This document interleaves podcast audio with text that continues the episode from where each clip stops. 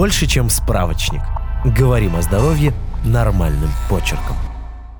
Катя всегда была очень активной девушкой. Работа, проведение волонтерских акций, встречи с друзьями и тренировки по теннису три раза в неделю. Казалось, ее внутренняя батарейка никогда не сядет. Но в один момент все изменилось. Осенью Катя заболела. Обычная ОРВИ, ничего серьезного. После выздоровления Катя начала замечать, как ее стремительно покидают силы. Она постоянно ощущала слабость, чувствовала себя усталой, отдых никак не помогал восстановиться. Буквально в течение полугода жизнь Кати изменилась до неузнаваемости. Она с трудом ходила на работу, постоянно забывала о важных проектах, бросила спорт и общественную деятельность, прекратила общаться с друзьями, говорила, что нет сил. Спустя время врач поставил Кате диагноз – синдром хронической усталости. О том, что это такое, мы расскажем в сегодняшнем выпуске.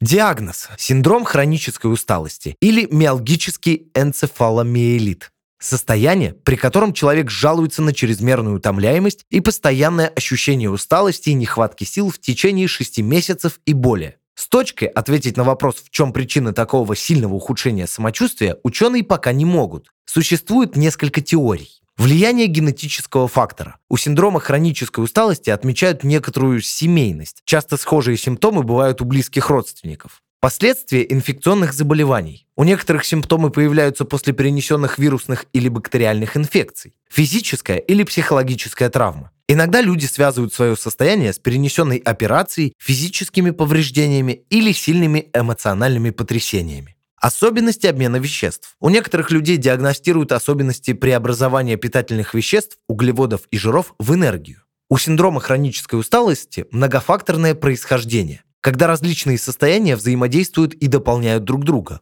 Лучше понять, как предотвратить и лечить синдром хронической усталости, помогают факторы риска. К факторам риска синдрома хронической усталости относят возраст. Чаще симптомы встречаются у людей молодого и среднего возраста. Пол. Синдром хронической усталости чаще встречается у женщин. Возможно, дело в том, что мужчины реже сообщают о своих симптомах врачу и менее охотно обращаются за помощью. Ассоциированные заболевания. Люди с фибромиалгией и синдромом постуральной ортостатической тахикардии чаще сталкиваются с синдромом хронической усталости. Симптомы. Чтобы поставить диагноз, необходимо подтвердить наличие трех основных симптомов. Значительные трудности с выполнением действий, которые ранее человек считал обыденными, ежедневными. Постоянное ощущение усталости, которое не проходит в течение шести месяцев и более. При этом отдых уже не помогает и не облегчает симптомы. Ухудшение состояния после умственной или физической активности, с которой ранее человек справлялся без труда. Проблемы со сном. Человек не чувствует себя отдохнувшим даже после полноценного сна. Некоторым людям бывает трудно заснуть. Это так называемые диагностические критерии. Если пациент отрицает хотя бы один из них, то синдром хронической усталости будет исключен. Кроме того, должен присутствовать один из следующих симптомов.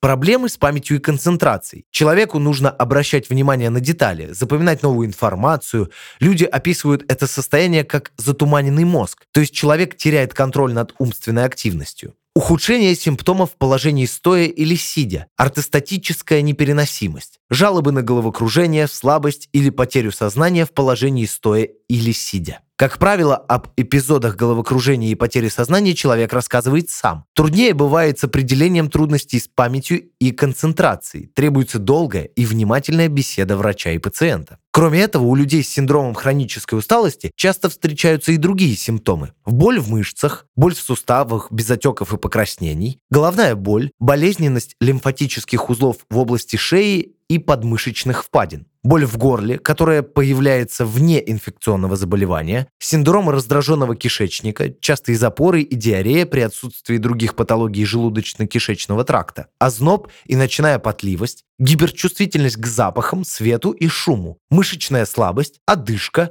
ощущение сбоев сердечного ритма. Диагностика. Синдром хронической усталости – диагноз исключения. Симптомы этого состояния могут быть следствием многих других заболеваний. Чтобы диагностировать миалгический энцефаломиелит, врачу необходимо исключить другие патологии. С какими заболеваниями стоит дифференцировать этот синдром? Ревматологические заболевания, например, фибромиалгия, ревматоидный артрит, системная красная волчанка. Расстройство психики, депрессия, биполярное расстройство, шизофрения, расстройство пищевого поведения и другие состояния, требующие консультации врача-психиатра или психотерапевта. Эндокринные заболевания, аномалии функций надпочечников, болезнь Аддисона, надпочечниковая недостаточность, болезнь Кушинга, щитовидной железы, гипер- и гипотереоз, сахарный диабет первого типа, гематологические заболевания, например, анемия, онкологические заболевания, инфекции, заболевания желудочно-кишечного тракта, воспалительные заболевания кишечника, ВЗК, целиакия, неврологические расстройства, рассеянный склероз, деменция. При этом наличие перечисленных выше заболеваний не исключают синдром хронической усталости. Но их своевременное лечение может не только облегчить состояние, но и сохранить человеку жизнь и здоровье. Лечение. Определенного лекарства от синдрома хронической усталости, к сожалению, не существует. Подбор эффективных методов лечения – совместная работа врача и пациента. Иногда она бывает долгой и кропотливой. Что может помочь? Препараты. Часто при лечении используют лекарственные средства из групп глюкокортикостероидов и антидепрессантов. Аэробные упражнения легкой интенсивности. При этом особенно важно следить за своим состоянием и не допускать чрезмерной нагрузки. Психотерапия и группы поддержки. Когда обратиться к врачу? Если вы ощущаете, что привычная нагрузка стала даваться с трудом, а нормализация режима труда и отдыха не помогает это исправить, стоит обратиться за консультацией к врачу. Подписывайтесь на подкаст «Больше, чем справочник». Ставьте оценки, оставляйте комментарии и заглядывайте на наш сайт kuprum.media. Прочитать полную версию статьи вы можете по ссылке в описании к подкасту. Еще больше проверенной медицины в нашем подкасте «Без шапки». Врачи и ученые, которым мы доверяем, отвечают на самые каверзные вопросы о здоровье. До встречи!